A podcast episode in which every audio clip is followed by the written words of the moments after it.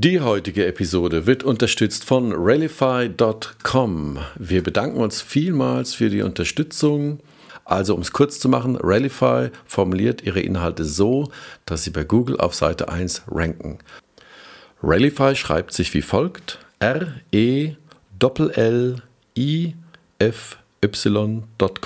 Nochmal, Rallify, wenn ihr das in den Browser eingebt, bitte R-E-L-L-I-F-Y.com. Einfach über die Webseite anmelden, Bezug nehmen auf Erde 5.0 und einen kostenlosen Trial vereinbaren. Viel Spaß damit und jetzt geht's los.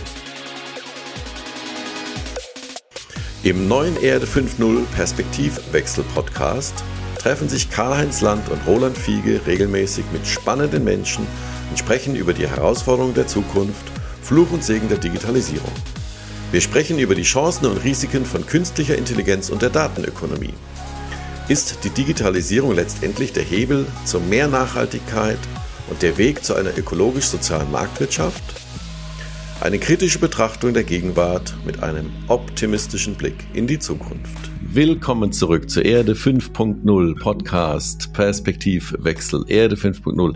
Wie immer heute zugeschaltet Karl-Heinz Land äh, aus dem schönen Hennef. Grüß dich, guten Morgen Karl-Heinz. Ja, guten Morgen Roland.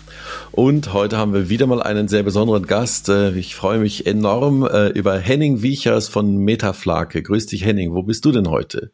Guten Morgen, ich melde mich aus dem Urlaub im schönen Oberbayern. So ist das. Ne? Podcast kann man auch aufnehmen, wenn man unterwegs ist. Werden wir die nächsten Wochen auch machen, ne? wenn ich unterwegs bin mal.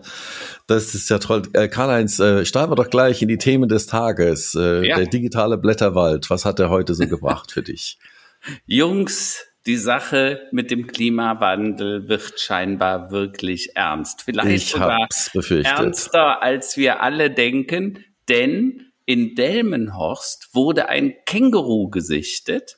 Äh, zudem hat es sich geweigert, sich auszuweisen und ist den Polizisten, die die Personalien feststellen wollten, einfach davon gehoppelt. Ja, ist es denn also, geimpft wenigstens? Äh, äh, auch das wissen wir nicht wirklich. Ne?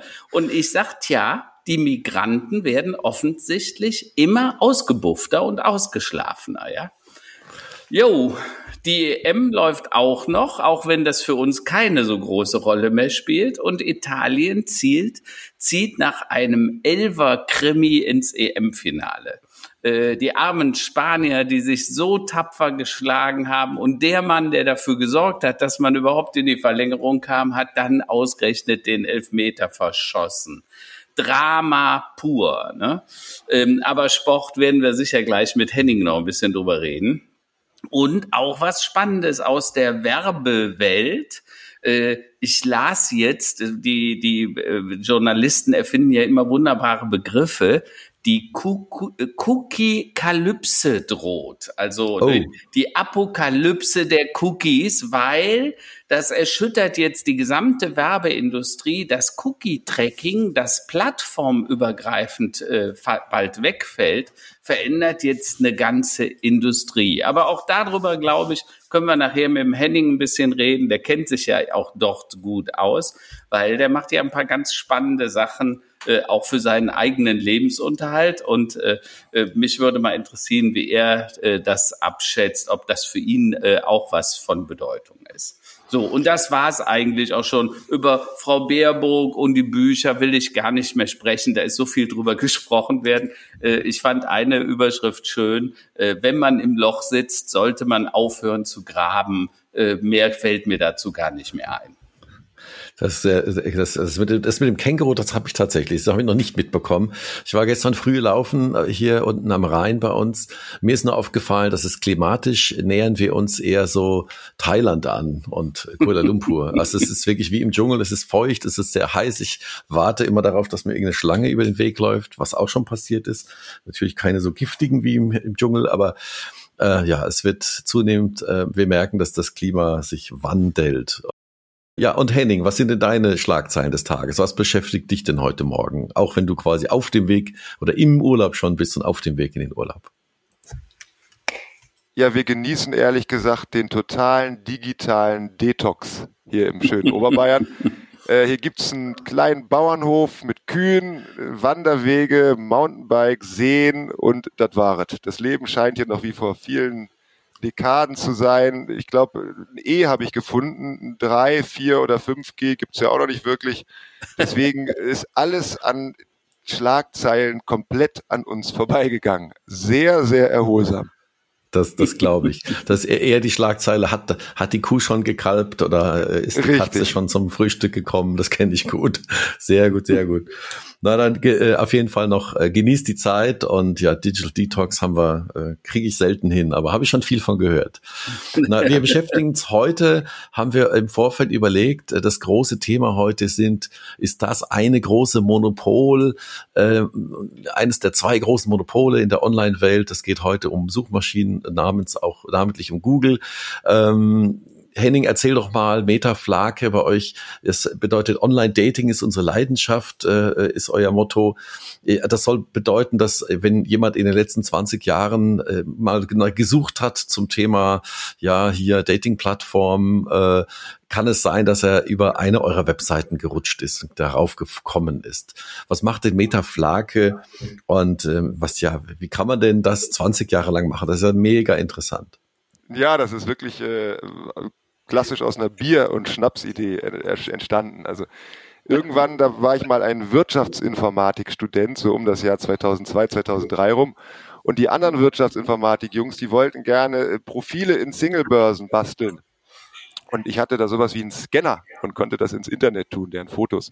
Und haben wir oh. abends rumgesessen, haben wir auch überlegt, welche Singlebörse nehmen wir denn mal? Und irgendwie gab es da noch nicht mal irgendwie so eine Übersichtsseite, welches jetzt die guten und welches die schlechten sind. Und auf allen Singlebörsen stand drauf, eine Million Mitglieder, 70 Prozent Frauen. Was natürlich totaler Kokolores war, ja. Und äh, so ist unsere Idee entstanden. Da machen wir doch mal die Seite singlebörsen-vergleich.de und kategorisieren und testen Singlebörsen. So, mhm. und das haben jetzt in den letzten, oh, ich sag mal, 18 Jahren äh, waren irgendwie 100 Millionen Leute auf unserer Seite. Äh, wir haben das in ganz viele Länder ausgeweitet. Und äh, ja, letztlich sind wir sowas wie Check24 fürs Online-Dating mhm. und leben ganz einfach davon, dass wir, dass wir Premium-Mitgliedschaften von, ich sag mal, Parship, Elite-Partner und Co. Mhm. verkaufen. Ja. Also das, ja. was man landläufig also vom Geschäftsmodell als Affiliate-Geschäft quasi Genau, versteht, ganz, richtig? genau, ganz klassisch. Ähm, das, das haben wir wirklich perfektioniert. Den Traffic bekommen wir von Google und mhm. ähm, monetarisieren, indem wir das an die Singlebörsen weiterleiten. Das ist natürlich die erste Frage, die wir von jedem Journalisten hören. Das heißt, der, der euch am meisten Geld bezahlt, der steht auf Platz eins. Und äh, in der Tat, in der Tat ist da was dran. Mhm. Allerdings machen das im Wesentlichen die User. Mhm. Ja, weil diese Singlebörsen kann man immer kostenlos ausprobieren. Und wenn die User merken, äh, also angenommen, wir schicken sie zur Singlebörse A und die probieren dann alle A aus und drei bezahlen da nur, äh, weil sie davon überzeugt sind, nachdem sie sich das ein paar Tage angeguckt haben und bei Singlebörse B, da zahlen dann eben zehn von 100, weil sie es ganz gut mhm. finden, dann ist quasi das, die gemessene Qualität, die die die User sozusagen in der Singlebörse empfinden und die sie dann auch durch Verlängerungen und mhm. so weiter ausdrücken, ist auch gleichzeitig mehr oder weniger unser Ranking. Ja. ja und das, ja. das heißt, wir können, wir verkaufen da keinen Schrott, weil wenn wir Schrotti verkaufen würden, dann würden die Leute das aber nach einer kostenlosen Testphase gar nicht nehmen. Ja, ja. Von ja. daher sind wir da, können wir da immer ehrlich sein. Man muss allerdings dazu sagen, wir werden jetzt schon abgelöst von dem direkten äh, App runterladen. Mhm. Ähm, da haben dann eben Google und Apple das, das Monopol im Bereich des, des App-Single-Börsen-Vergleichs, mhm, mhm, ja, die sich dann eben entsprechend da ihre Marge von 30 Prozent ja. rausnehmen. Aber äh, Henning, wenn du das jetzt so ansprichst, wir haben ja gerade gehört, die Schlagzeile, die Cookie-Kalypse droht, ne? also weil die großen Plattformen versuchen, durch dieses Verhindern des, äh, des Trackings äh, über Cookies die, die, die Profile plattformübergreifend zu machen. Und das soll nicht mehr gelingen in Zukunft. Äh, wie, wie würde sich das auf aus, euch auswirken? Ist das gut? Ist das schlecht? Oder sagst du, hm, spielt für uns eigentlich keine Rolle, weil wir haben so guten Content, das betrifft uns gar nicht? Na, es sind, es sind zwei Dinge. Das, das eine ist ja, dass man Cookies dazu einsetzt, um das Nutzerverhalten zu tracken. Also wenn mhm. ich bei Google Geld in Werbung investiere, dann möchte ich ja auch gerne wissen, ob die Werbung am Ende des Tages was gebracht hat und ja. ob ich dann vielleicht mehr mir von dieser Werbung leisten kann oder sie doch lieber ausstelle. Mhm. Das ist die Tracking-Funktion. Das andere ist eben diese Remarketing-Funktion, dass man die Leute äh, durchs Internet verfolgt. Und wenn meine Frau einmal nach einer Badehose für mich zum Geburtstag geguckt hat, dann ist das auf all unseren Geräten zu Hause, kommt nur noch Badehosenwerbung mhm. äh, von Zalando und Co. Und dann weiß ich, was ich zum Geburtstag bekomme. Das ist ja das, was die Leute zu Tode nervt. Ja, ja genau. Äh, das muss, diese Dimension muss man letztlich unterscheiden. Und mhm. ähm, ich glaube, äh, wenn, wenn die mit den Cookies aufgeräumt wird, dann, äh, dann, dann haut's halt beide Funktionen weg. Mhm. Ja. Okay. Uns okay. wird es auch betreffen, natürlich, klar. Okay, okay.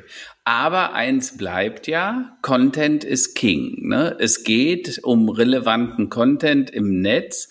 Äh, ihr macht ja das mit sehr viel Aufwand. Ich sehe immer deine Mitarbeiter da, wie die Artikelchen schreiben, wie die Dinge bewerten. Wie viele äh, wie viele Portale habt ihr schon bewertet? Du hast mal eine Zahl gesagt, ich konnte die gar nicht glauben.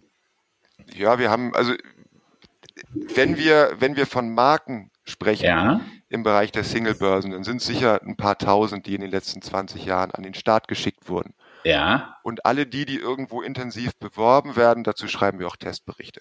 Okay. Ja, also wir haben jetzt sicher 2.000, 3.000 Testberichte geschrieben okay. zu Single-Börsen über die letzten 20 Jahre und die meisten verschwinden natürlich irgendwann wieder. Ähm, dann dann gibt es im Online-Dating die Idee, man hat eine Diskothek, ja. eine Tanzfläche und die ja. wird halt auf verschiedenen Portalen unter verschiedenen Namen mit verschiedenen Eingangstüren sozusagen angeboten.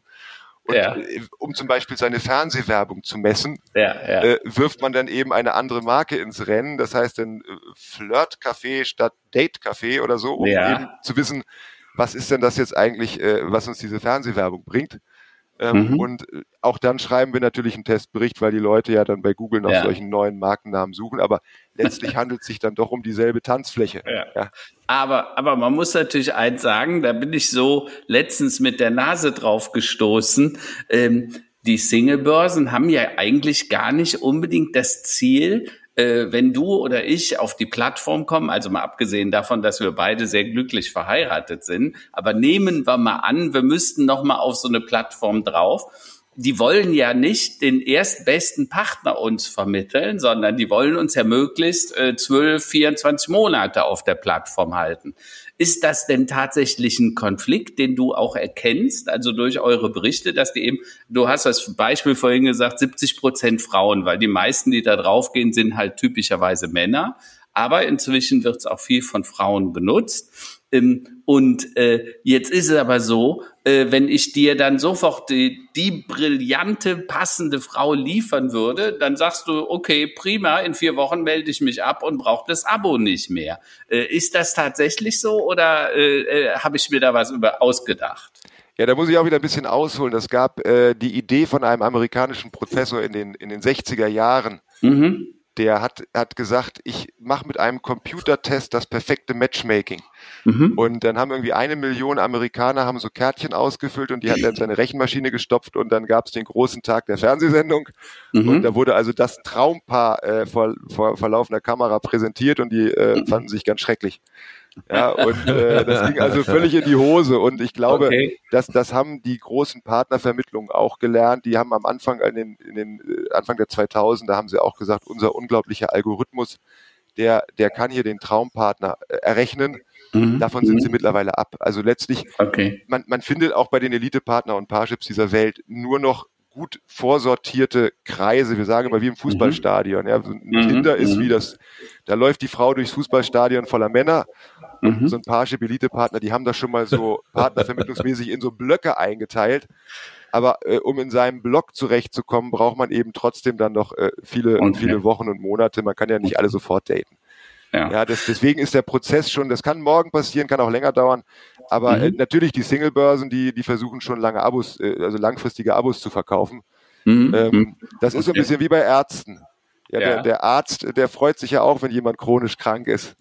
ja, weil der, kann da viele Rechnungen schreiben und bei Singlebörsen ist das natürlich ein bisschen genauso. Ja, da müsste man das eigentlich. Heißt, die sind dann chronisch auf der Suche sozusagen. Richtig. Ja? Man, man, müsste das so ein bisschen wie in China machen, wo der Arzt dafür bezahlt wird, dass der Mensch gesund bleibt, müsste man eigentlich sagen, die Singlebörse im Internet, die kriegt 5000 Euro, wenn sie den richtigen Partner rausgefunden hat und ansonsten geht sie leer aus. Ja, ja. ja.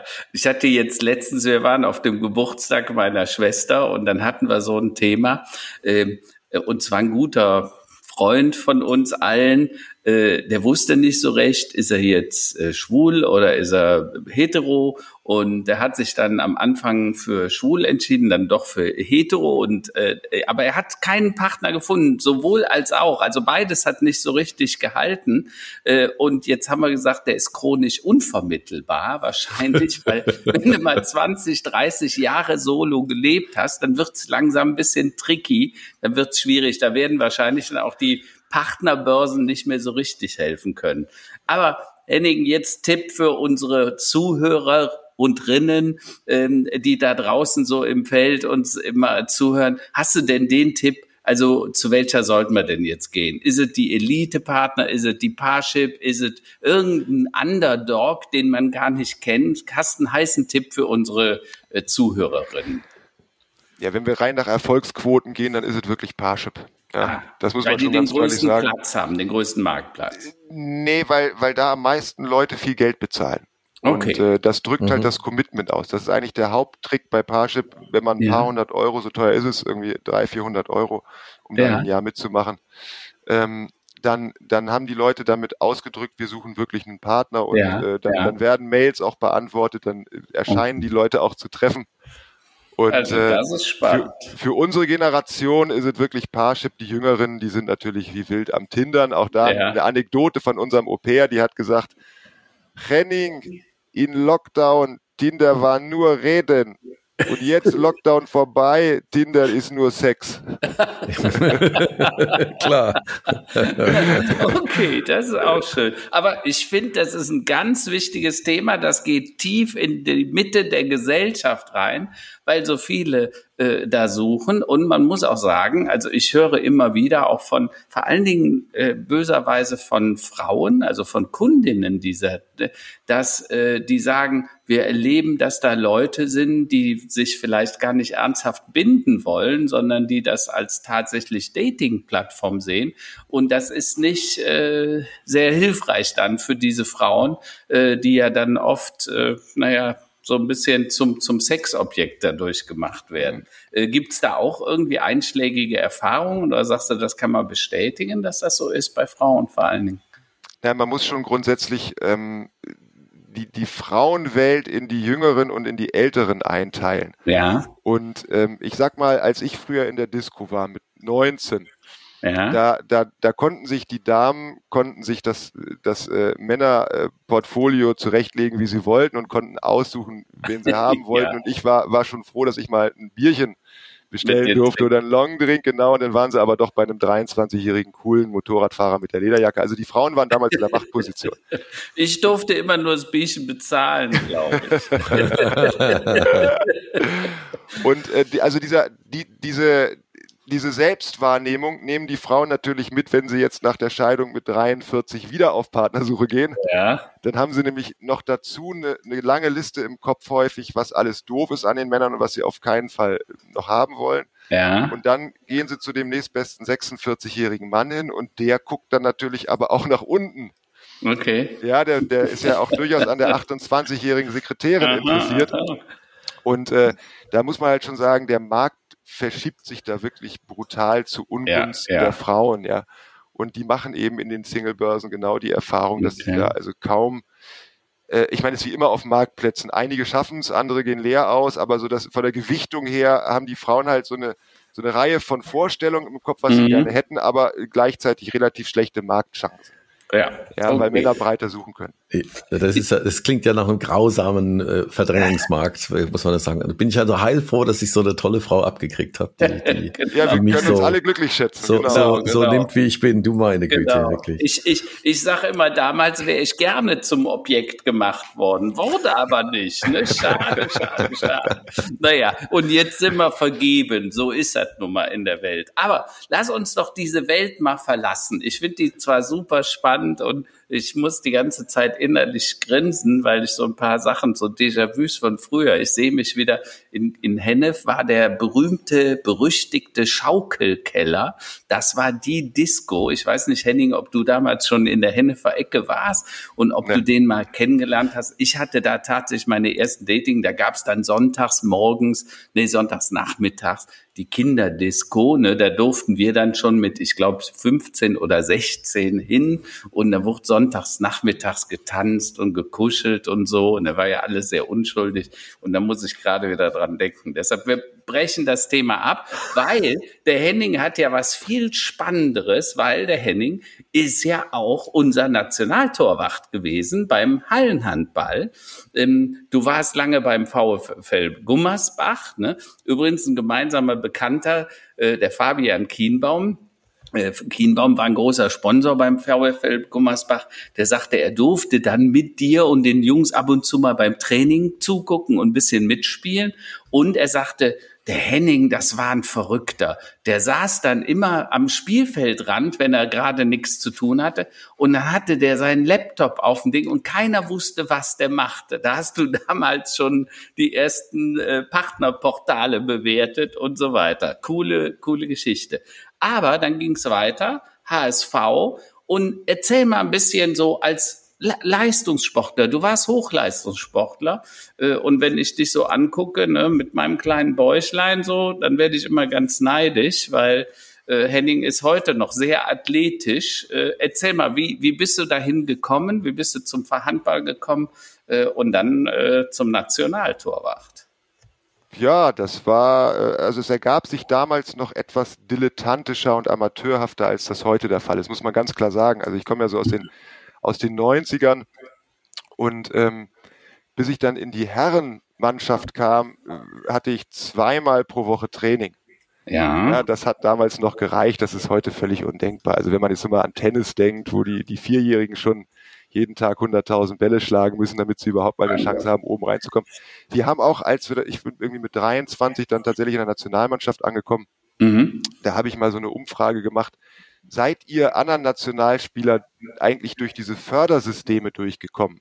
Mhm. Ja, man kennt das vom Fußball, dass man also auch da schon sehr früh mhm. in entsprechende Auswahlmannschaften rein muss, damit man die Schnelligkeit mhm. des Spiels und die Spielzüge und die Systeme, für die ja jetzt auch Deutschland kritisiert wird, weil das alles sehr äh, ausrechenbar und statisch ist und die Bekloppten nicht mehr so richtig ran dürfen, ähm, aber das waren damals die Hälfte der, der Nationalspieler beim Handball, die durch diese Systeme kamen. Und alle anderen mhm. hat man irgendwie zufällig, hat man zufällig dann äh, so so Klose-mäßig äh, oder Gosens-mäßig äh, äh, vom, vom Sportplatz wegrekrutiert, weil die dann doch ganz gut waren. Ja. Deswegen war für mich der Einstieg in diese Handballwelt noch deutlich unstrukturierter und einfacher. Ja. Nee, und danach mhm. war ich in der Tat dann irgendwie knapp 15 Jahre Handball-Bundesliga-Torwart.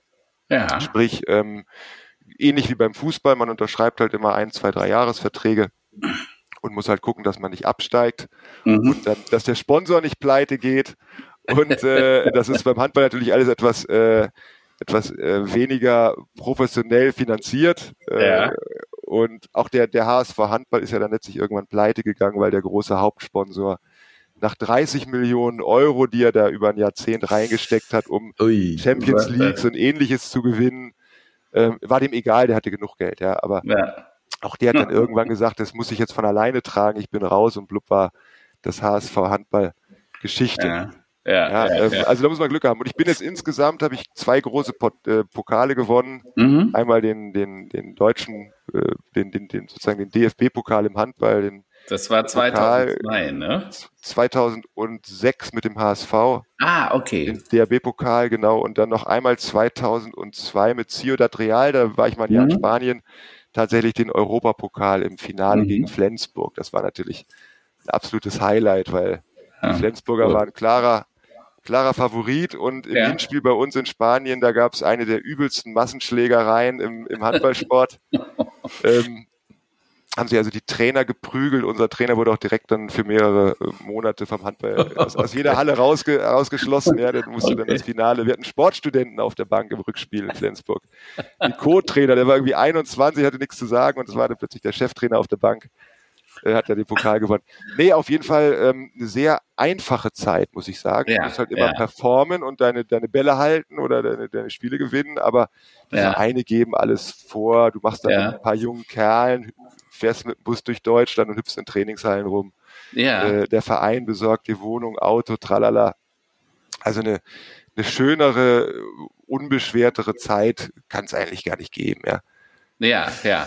Aber, Aber du hast ja, äh, ja, ganz kurz, du hast ja offensichtlich schon damals quasi an die Zeit danach gedacht, nicht wahr? Also mhm. du bist ja mhm. nicht äh, quasi dem Fehler aufgesessen, den es ja oft gibt äh, bei, bei Profisportlern. Ähm, also zumindest kenne ich einige, die dann letztlich dann am Ende der Karriere so sagen, na, okay, was mache ich denn jetzt? Ja, mhm. Äh, dann ist es man, dann fällt es manchen auch wirklich nicht so leicht, ja, ähm, mhm. einen Anschluss zu finden. War dir das von vornherein klar, dass du sagst, ich möchte hier mein zweites Standbein direkt vorbereiten und, oder hast du das quasi auch nicht so äh, bitter ernst genommen? Aber das ist ja ein hartes, ernstes Business, Handball. Ja, also grundsätzlich ist ja Handball nicht so lukrativ wie Fußball. Mhm. Ähm, man sagt immer im Spaß, eine, eine Handballmannschaft verdient so viel wie ein Fußballer.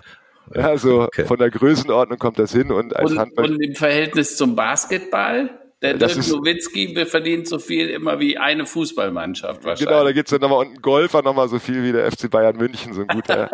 ähm, nach okay. unten haben wir aber auch Glück, weil die Volleyballmannschaft, die verdient dann halt insgesamt so viel wie ein Handballspieler. Also wir sind da in der Mitte. ja, und äh, also das waren immer, man, man kann es ja jetzt sagen, so, so ein normaler Bundesligaspieler, wie ich es war, äh, der hat irgendwie immer so fünf netto bekommen. Ja, ja das okay. war so der Standard. Damit war halt klar, danach muss man noch irgendwas anderes machen. Ja, ja. Und klar. Was man auch nicht vergessen darf, diese Handball-Bundesliga ist die stärkste Liga der Welt. Mhm. Ähm, seit dem Bossmann-Urteil waren da halt sehr viele Ausländer auch aktiv. Äh, ich ja. stand teilweise als einziger Deutscher auf dem Feld. Also da wurde irgendein Bundesligaspiel angepfiffen. Da habe ich mal so rumgeguckt, habe gesagt, von den 14 Leuten auf dem Platz bin ich der einzige Deutsche. Also bei, bei mir waren bei mir waren sechs Ausländer und in der anderen Mannschaft waren nur noch Ausländer. Ja. Ja. Ähm, die sind dann natürlich nach dem Handballspielen alle wieder in ihre Heimatländer verschwunden. Mhm. Okay. Da weiß ich gar nicht, was sie gemacht haben. Aber ähm, okay. die, die Deutschen, die da jetzt unterwegs waren, die haben natürlich auch meistens nicht das Glück, dass sie jetzt noch irgendwas anderes gut konnten wie ich. Das ist ja einfach Glück, dass ich jetzt irgendwie noch nebenbei studieren konnte. Die können halt mhm. super Handball mhm. spielen. Und ansonsten sind die Maurer und wenn die dann mit dem Handball fertig sind, dann ist die ja. erste Mauer, die sie mauern, ein bisschen schief. Ja.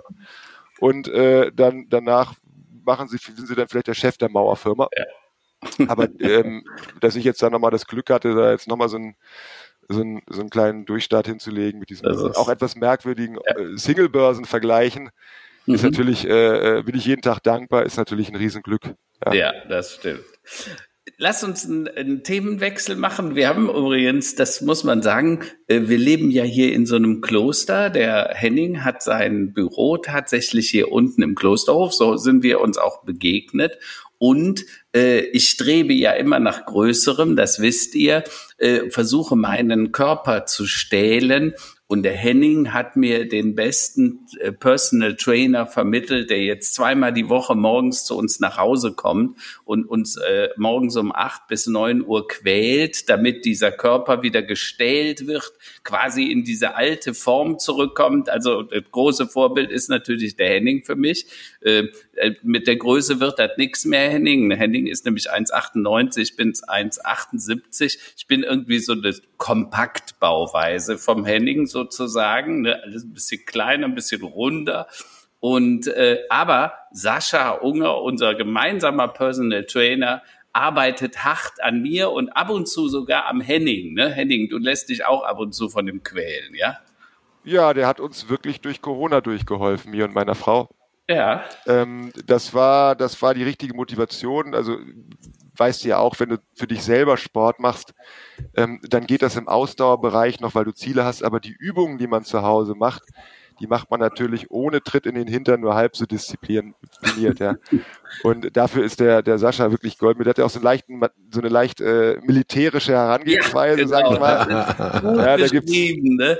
Boah, der, der, wenn, der fragt dann immer, geht's noch? oh ja, dann machen wir noch 15 mehr. So. Ja. Also der bringt dich immer zum Limit und du denkst dann, Sag mal, Sascha, kann es sein, dass deine, deine Gebühr, die du nimmst für die Stunde, zur Hälfte für den Zynismus ist und die Brutalität und die andere Hälfte ist irgendwie dann der Sport sozusagen? Sagt er, ja, das könnte schon etwa hinkommen. Aber macht er super gut. Also da, der Tipp, der war goldrichtig und äh, der kommt halt auch immer. Ne? Naja, gut. Ähm, äh, anderes Thema wenn du so heute auf der Welt rumguckst, du, du bist ja wirklich auch viel rumgekommen, du hast im In- und im Ausland gespielt. Ähm, was sagst du im Moment, was ficht dich so an? Ne? Wir haben äh, äh, das Thema äh, Corona gerade, naja, haben wir es schon hinter uns gebracht. Äh, äh, jetzt wird ja alles irgendwie sehr locker und ich bin mir nicht so sicher, ob das mit dem locker so gut ist äh, ähm, Klimawandel, ne, Migration, da tun sich ganz viele Dinge. Gibt es irgendwas, wo du sagst, Mensch, äh, da mache ich mir auch ein bisschen Kopf drum? Ja, wir haben äh, in unserer Familie mit Entsetzen festgestellt, wie die, die Weide neben unserem Haus, die ist so groß wie ein Fußballfeld und da steht mhm. irgendwie anderthalb Meter hoch das, das Heu. Ja. Und irgendwann hat der Bauer da so zwei so junge Kühe draufgetan. Und äh, eine Woche später war alles kahl gefressen. Es gab einen großen, eine große Menge an Haufen und die Kühe sahen noch exakt genauso aus wie vorher. ja. Und äh, da habe ich verstanden, was man damit meint, dass also ein Kilo Rinderfilet vielleicht dann doch tausende Liter von Wasser und, und sehr, sehr viele Tonnen von Grünzeug braucht. Mhm, ja. Und das war bei uns so ein bisschen der, äh, der, der, da wurde bei uns der Schalter umgelegt, äh, jetzt mal zu 95 Prozent Fleisch zu essen, was in Wirklichkeit äh, eben aus Pflanzen ist, ja. Also ich mache mal ein Beispiel, die Bolognese-Sohle, äh, die Bolognese-Soße, äh, da kann man herrlichen Sojafleisch reintun. Ja. Ähm, überall in, überall da, wo Fleisch sozusagen nicht, wo man das nicht pur genießt, zum mhm. Beispiel ähm, als, als Steak, was man jetzt mal ja, Sommer kennt, ja. haben wir also komplett umgestellt und das, was man da im Supermarkt findet, ist also auch wirklich gigantisch. Ja. Äh, das, das schmeckt zu fünf, also ich weiß noch, meine Mama hat früher mal einen Grünkern-Bratling in den 80er Jahren uns aufgetischt. Da haben wir gesagt, geh weg mit dieser Pseudo-Frikadelle. Ja. ja, da sind wir jetzt also auch wirklich wieder Erde 5.0 mäßig technologisch weiter. Wir reden noch gar nicht von dem Fleisch, was in der Fabrik gezüchtet wird. Ja. Ja, wo sozusagen ja. kein, kein Tier mehr für sterben muss, wo, ja. das, wo das Fleisch im Reagenzglas herangezüchtet wird, sondern von. Fleisch aus Blumen. Ja, also, und äh, wirklich fantastisch und ich kann das wirklich nur jedem raten, das zumindest mal auszuprobieren. Burger King, da gibt's ja. jetzt die Plant-Based Nuggets statt Chicken McNuggets. Absolut. Und unser, unser Sohnemann hat also beide probiert und hat gesagt, die schmecken ja genau gleich. Er mhm. konnte mit Soße keinen Unterschied feststellen. Und dann hat er gesagt, wahrscheinlich war in diesen Chicken Nuggets sowieso noch nie Chicken drin. also, also, auch da kann man sagen, wenn man ein bisschen die Augen offen hält, man, man wird wirklich zu, zu 90, dieses, dieses Dummkopffleisch, was man mhm. täglich in sich reinstopft, das kann man also wirklich komplett eliminieren mittlerweile. Ja, ja. Also du sprichst ja zwei Dinge an. Auf der einen Seite dieses In-vitro-Fleisch, das tatsächlich aus dem Reagenzglas kommt, was vollkommen ohne das Tier, also das wird wirklich im Reagenzglas gezüchtet. Dann gibt's ja diese neuen Fleischsorten, wo man im Prinzip andere Strukturen nimmt, äh, Soja und so weiter, das strukturiert. Es gibt jetzt aus dem 3D-Drucker äh, gedruckte Steaks, ja. Äh, ich muss offen zugeben, die habe ich noch nicht probiert, also ich weiß nicht, aber ich bin vollkommen bei dir. Also wir haben es auch so gemacht, wir versuchen Fleisch rauszuhalten, wo immer es geht. Wir essen ab und zu mal ganz gerne auch wieder ein bisschen Fleisch, aber halt nicht jede Woche, eher, ich würde mal sagen, jede zweite Woche. Was uns hier in Hennef schwerfällt, ähm, der Henning weiß das, weil wir haben um die Ecke einen Metzger, den Peter Kraus, der ist einfach so phänomenal und der macht auch noch so drei Aged Steaks und so weiter. Da fällt es einem schon schwer, äh, da immer dran vorbeizugehen. Aber Fakt ist, äh, wenn du es die Mischung machst und, und da bin ich vollkommen bei dir, dann kann jeder Einzelne von uns was tun, wenn man ein bisschen drauf achtet. Also äh, finde ich finde ich sehr gut und und ich glaube, dass das auch der der Umwelt helfen wird tatsächlich, ne? Denn auch die Masse macht's ja dann. Ja, und man kann wirklich nur jedem empfehlen, auch das, das ich hatte lange die Beyond Meat Aktie. Ja, ja. ja die, die ja wirklich ein Vorreiter in dieser, in dieser äh, äh, wirklich gut nachgemachten Frikadelle war. Und äh, das kann mittlerweile jeder. Ja. ja deswegen würde ich da jetzt fast als, als völlig äh, gewährfreien äh, Anlagetipp nebenbei sagen. Also ich bin aus der Aktie wieder rausgegangen, ja. weil ich glaube, dass das so ein Massenprodukt wird, ja. ähm, dass, dass da jetzt eine ne einzelne Firma nicht so ein, so ein Nike oder Apple Brand-Status behalten kann. Ja. ja. Aber, ich hoffe, ich habe jetzt keine, keine eurer, eurer Investoren äh, so, so euer, euer Portfolios durcheinander gewürfelt oder das völlig Falsches gesagt. Ja? Nein, das war so mein, mein Bauchgefühl. Hey, das nein. kann doch mittlerweile jeder. Ich kriege ja beim Aldi gutes nachgemachtes ja. Und das ist die gute Nachricht. Und wenn man uns so Erfolgsgeschichten anguckt, die Rügenwalder Mühle, das war ja so ein Unternehmen, die haben vor Jahren begonnen und die machen heute, ich glaube, 80, 90 Prozent des Umsatzes mit pflanzlichen Würsten und, und pflanzlichen Fleischprodukten oder Fleischersatzprodukten. Und das finde ich enorm. Also scheinbar ist es nicht nur so, dass das Angebot da ist, sondern äh, es ist auch die Nachfrage da. Denn sonst, wenn es nicht gekauft würde, wäre es auch nicht erfolgreich. Und das bei Beyond Meat beispielsweise äh, sehr ähnlich. Und du findest es ja wirklich inzwischen beim Rewe, beim Aldi, beim Lidl und so weiter. Also deshalb, äh, das ist eine gute Sache, ganz sicher auch ganz wichtig für die Umwelt. Ich würde gerne mal, jetzt, äh, ja, bitte. Entschuldigung, wir haben jetzt, was die, den Preis angeht, da ist das natürlich für die Hersteller noch eine Goldgrube, mhm. weil letztlich verlangen sie ja das Gleiche wie für das Fleisch selbst. ja, Wenn ich mir jetzt genau. vorstelle, ich muss in ein Huhn 10 Kilo Soja reinstopfen und kann nachher mhm. Kilo Huhn für drei Euro verkaufen und kann jetzt aber das Sojazeug zu, zu, zu einem völlig überhöhten Preis als, als für die ja, Veganer. Also, ja. also das wird sich natürlich auch nochmal irgendwann relativieren. Und dann wird eben dieser Fleischersatz auch deutlich erschwinglicher sein als das Fleisch selber, so wie es ja. eben der Produktionsprozess auch abbildet, ja. Ja. Ich würde gern mal das Thema schwenken, wenn es für euch okay ist, auf das Thema Suchmaschinen und Google. Ähm, äh, mhm. und Monopole in, in der Online-Marketing-Welt. Mhm. Ähm, Henning und ich, wir hatten ja im Vorgespräch auch drüber gesprochen. Ich nenne es ja manchmal so die, die Steuer, die man quasi zahlen will. Also alle, die mit im und um das Internet herum quasi Geld verdienen möchten oder Kunden auf sich aufmerksam machen möchten oder Menschen auf Single-Börsen-Vergleichsportale äh, leiten möchte, müssen ja, kommen ja an, an so zwei großen Playern nicht vorbei. Ne? Jetzt mal die Apps mal rausgenommen, da haben wir eben gehört, dass natürlich äh, Google Play Store, aber vor allem Apple ähm, natürlich da dazwischen steht. Aber wenn wir jetzt rein mal äh, äh, sehen, dass der gesamte Online-Marketing-Markt unter zwei Playern aufgeteilt wird, also einmal Google, einmal Facebook. Ähm, wie hast du das in den letzten, du machst das ja schon sehr, sehr lange, Henning. Äh, wie hast du diese, diese Entwicklung ähm, mitbekommen und was sind für dich so die, die Aha-Momente gewesen in den letzten zwei Jahrzehnten da?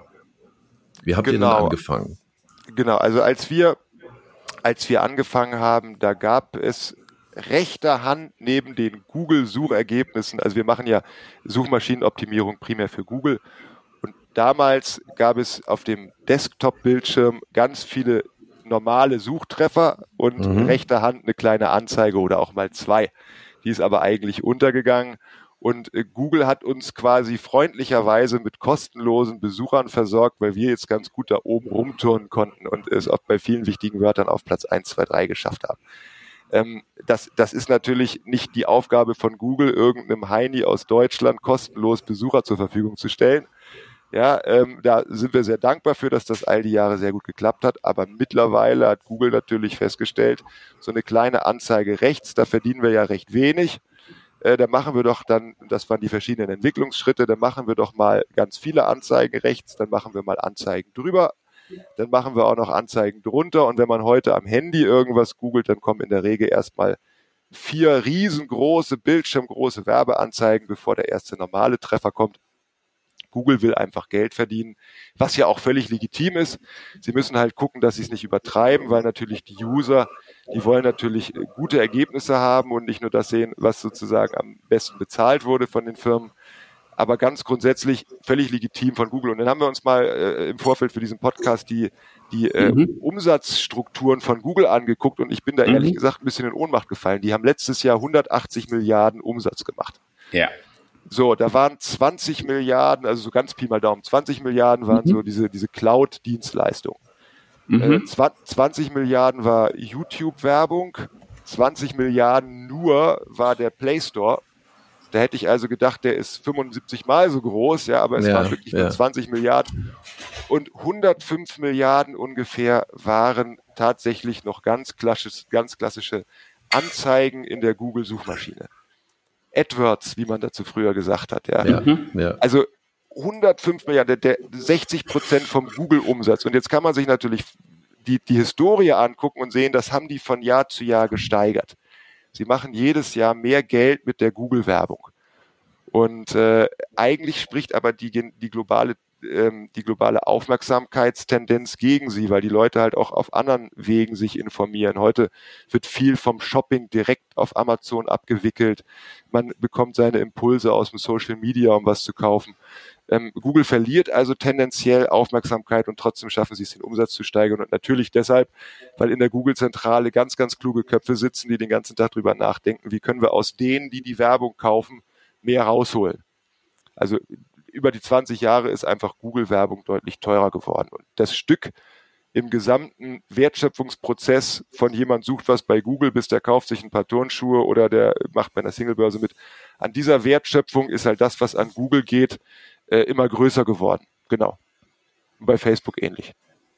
Das ist ganz klar die Tendenz und wir merken es halt konkret an vielen Stellen.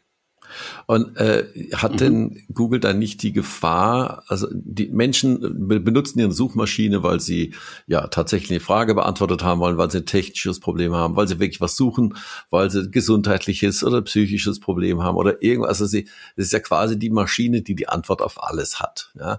Und wenn man dann dort eben äh, in erster Linie erstmal Werbung angezeigt bekommt, ist, äh, läuft die Suchmaschine dann nicht in die Gefahr, ähm, die, die Nutzer quasi, naja, also äh, relevante Einträge zu zeigen vorne, sondern halt Werbung zu zeigen. Ist das nicht eine, eine Gefahr, dass sobald mal ein anderer kommt, der auch eine gute Suchmaschine hat, es gibt ja schon immer mal wieder einen neuen Ansatz, ähm, dass man die Nutzer dort verliert?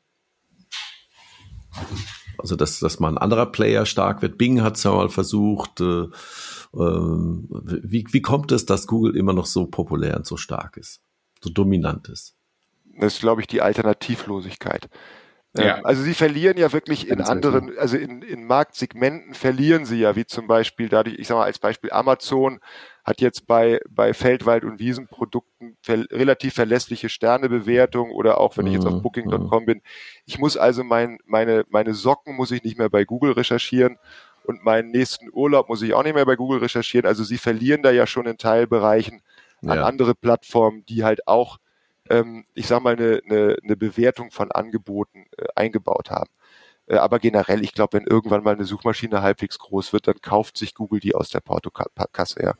also die, das ist ja letztlich das, dieses Klumpen, äh, diese, diese, diese riesengroßen äh, Klumpen wie Apple, Google, Facebook und so, die, die so viel Geld auf der hohen Kante haben, ähm, dass, dass sie sich einfach jegliche Art von Konkurrenz, ich sag, die können die einfach wegkaufen, dicht machen im frühen Stadium, ja, dann nerven die nicht. Also äh, äh deswegen wird einzige, da so schnell keiner gegen ankommen. Die einzige Chance daraus ist im Prinzip Regulation, mhm. aber dann wiederum, wenn, wenn, ja, wenn keine Alternativen da sind, wer, wer soll es dann machen? Ne? Das, äh, vielleicht ist der Zug schon abgefahren. Ne? Genauso auch wie bei Amazon, die ja auch jetzt zu Pandemiezeiten schon als systemrelevant eingestuft werden können, ja.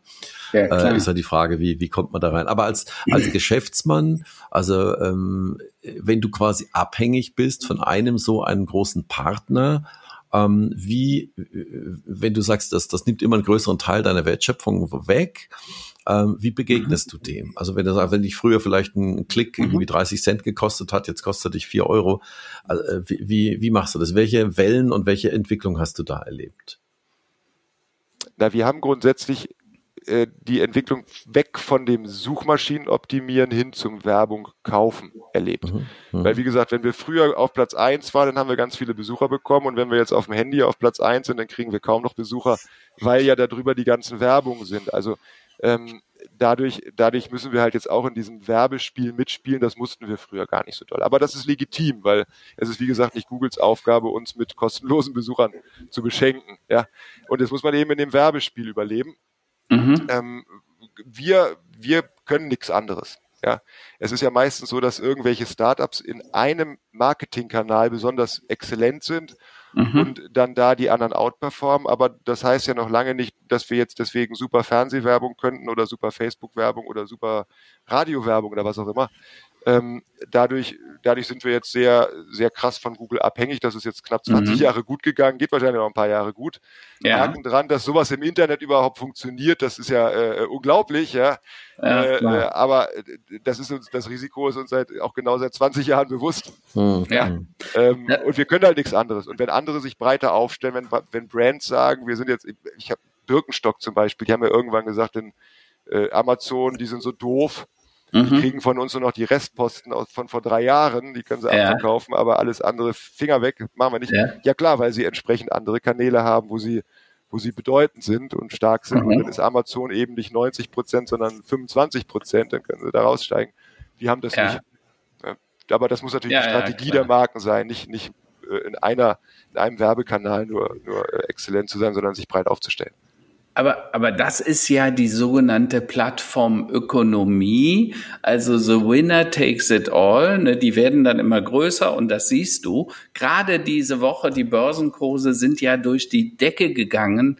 Google, Facebook. Facebook ist über 1000 Milliarden wert. Also über eine Billionen erstmals. Ne? Microsoft ist mehr als zwei Billionen wert. Apple ist 2,3 Billionen, also 2300 Milliarden plus wert. Und das ist eben das, was in der Plattformökonomie passiert. Du hast ja vorhin selbst gesagt, hier Parship als beispielsweise, weil sie die größten, weil sie die meisten Commitments und the winner takes it all heißt ja, dass dadurch, dass da schon so viele sind, die anderen dann da auch noch hingehen. Und das ist bei Google, Apple, Facebook, Instagram im Prinzip dasselbe Verfahren.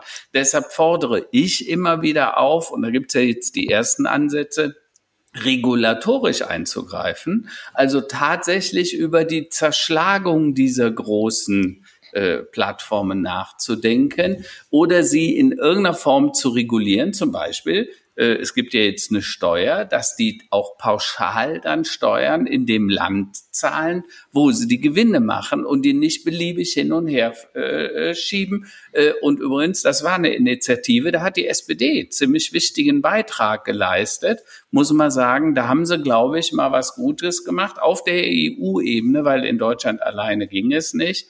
Äh, äh, und das, äh, glaube ich, solche, diese Art der Initiativen brauchen wir in Zukunft noch viel stärker. Aber du hast auch was anderes gesagt, Henning. Wir müssen auch in Deutschland diese Gründerkultur hinkriegen. Wir müssen selber gründen. Wir müssen eigene Unternehmen. Wir müssen Plattformen bauen, die dann eben auch für Europa. Ich habe dir ja mal erzählt von Perfect ID, also so eine Ident-Plattform, die wir hier machen gerade in Deutschland, wo du der Souverän über deine eigenen Daten wirst. Übrigens, Zuhörer, wer das, wenn das interessiert und Zuhörerinnen, perfectid.com, ne, mit Bindestrich, können da mal reinschauen. Das wird die Plattform, die in Zukunft sicherstellen soll, dass wir selber der Souverän über unsere Daten in Europa zumindest schon mal werden.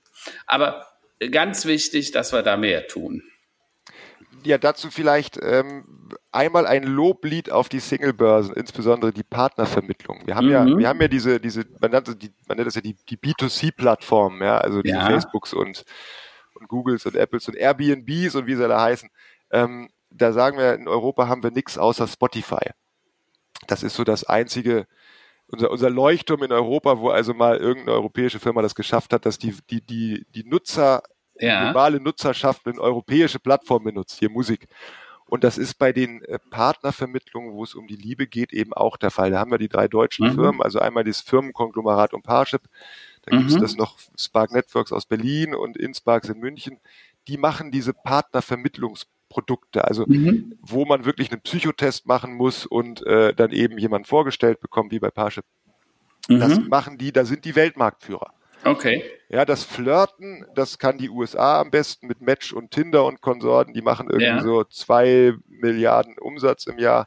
Ja. Ähm, das, das andere, die, die Liebeswelt, das können die Deutschen am besten mit einer Milliarde globalen Umsatz. Okay. Die kaufen auch wirklich die, die Größe, also Dieser Parship-Konzern hat zum Beispiel die Nummer mhm. eins in Amerika aufgekauft mhm. und so weiter. Also das, das ist also so ähnlich wie beim Spotify ist das so das andere große europäische B2C-Ding, was ja. wir ausnahmsweise können.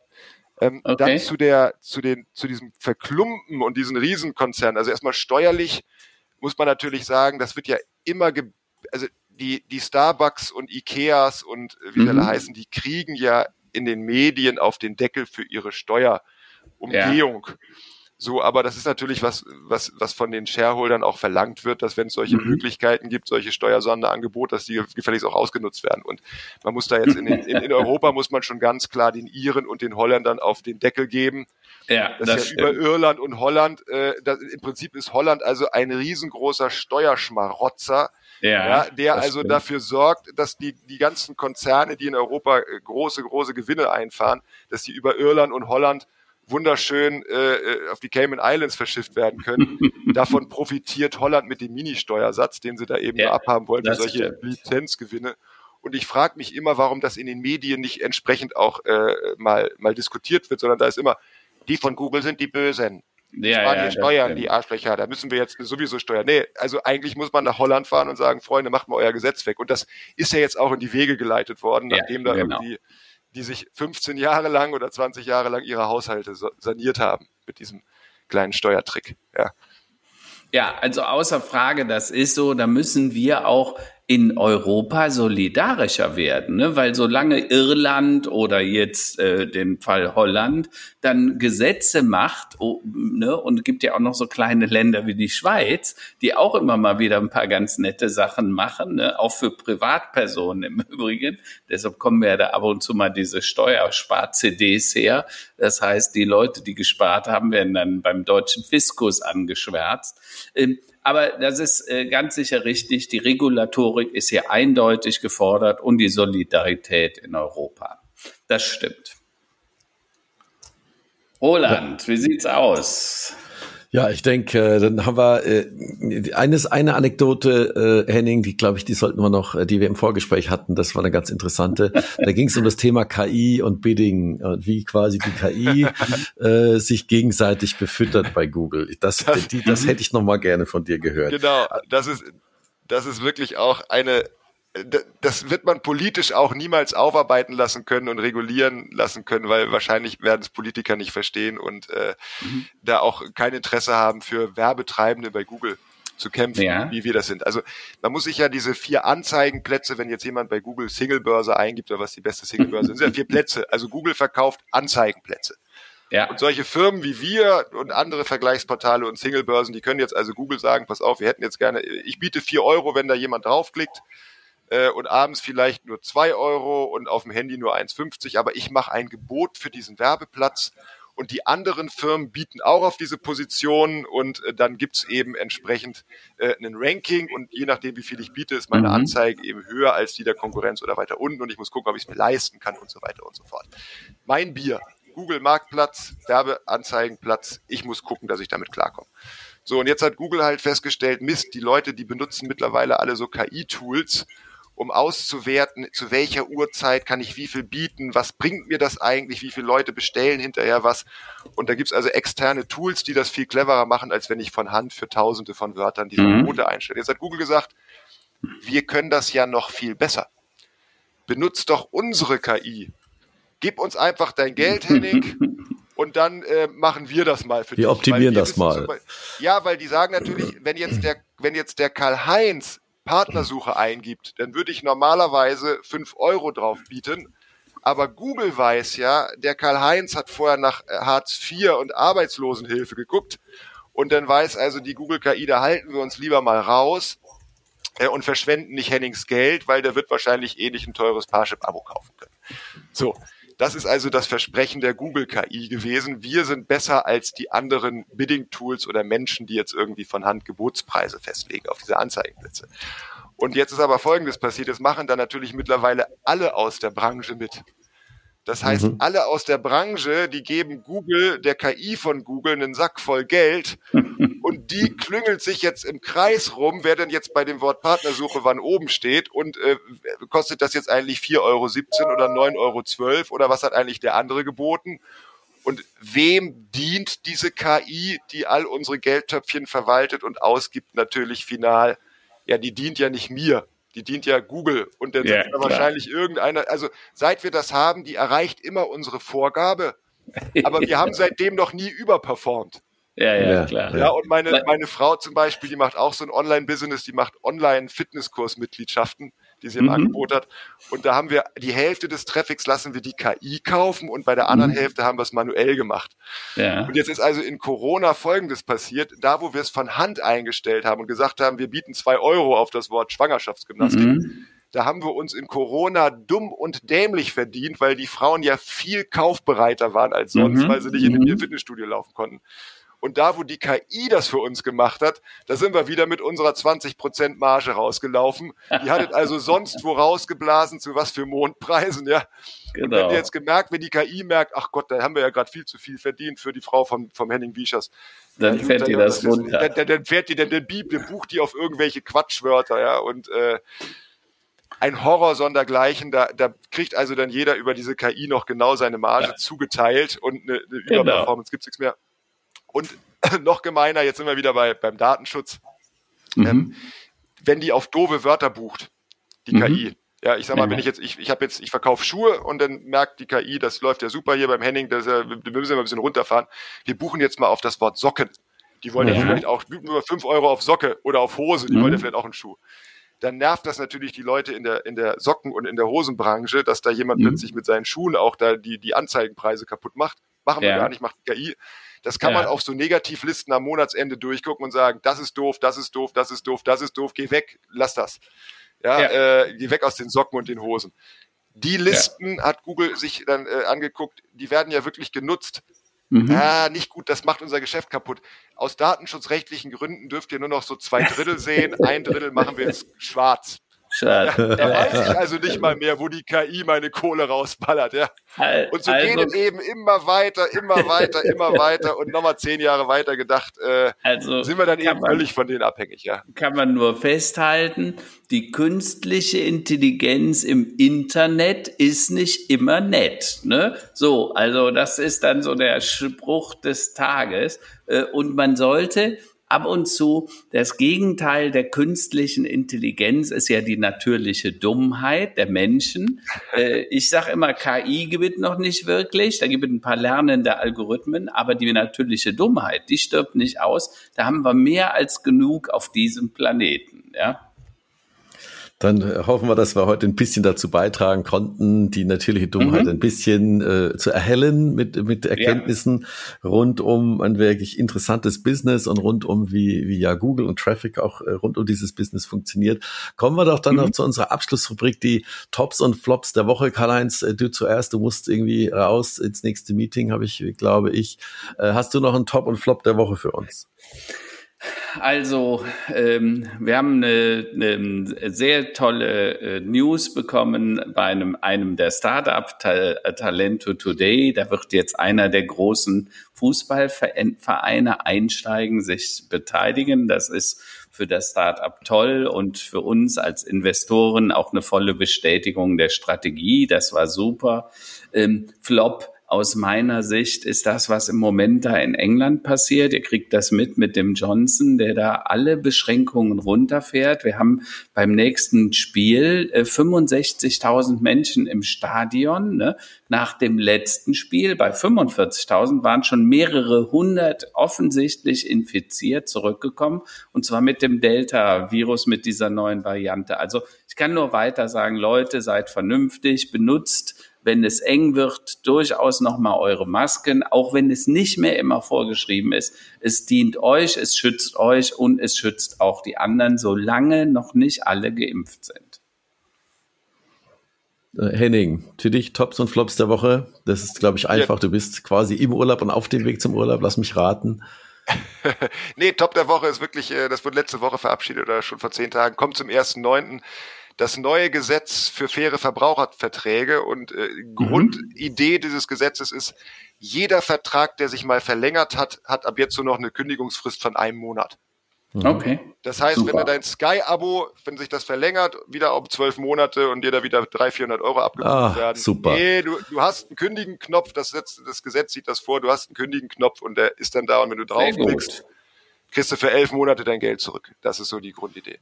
Sehr, Sehr gut. Und gute Flop News. Ist, auch so ein, Flop ist auch so ein Corona-Ding. Die fangen jetzt hier in Oberbayern an, die Corona-Testzentren schon wieder abzubauen. ja, äh, also da, da gibt's nicht zu voreilig. Ja, machen. genau, da gibt es keine haben noch nichts Welle. für die Schulen, ne? Das ist, oh je, ja. oh je. Naja, okay, gut. Na, ich habe noch einen ganz schnellen zum Schluss. Ähm, wir hatten am Wochenende Besuch von Freunden und äh, unser Sohn war dann mit dem anderen Sohn hier im Haus unterwegs, haben viel Blödsinn gemacht. Und auf einmal höre ich, äh, auf dem Klavier, wie äh, jemand äh, ähm, eine Ode an die Freude spielt, also so ganz mit einem Finger, mhm. ne, als Siebenjähriger. Dann denke ich mir, warte, heute ist doch gar nicht der Tag, an dem der Klavierlehrer da ist.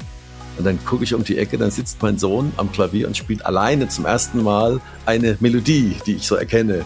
Und sein Kumpel ja. steht hinten dran und macht Quatsch mit der Mundharmonika. Und ich denke, aha, also die Kinder lernen das tatsächlich irgendwann mal. Das war also sehr, sehr eine Freude auch für den Vater, dass äh, zu sehen, dass, dass das fruchtet also alles. Also eine doppelte Ode an die genau, Freude. Genau, genau, es fruchtet alles.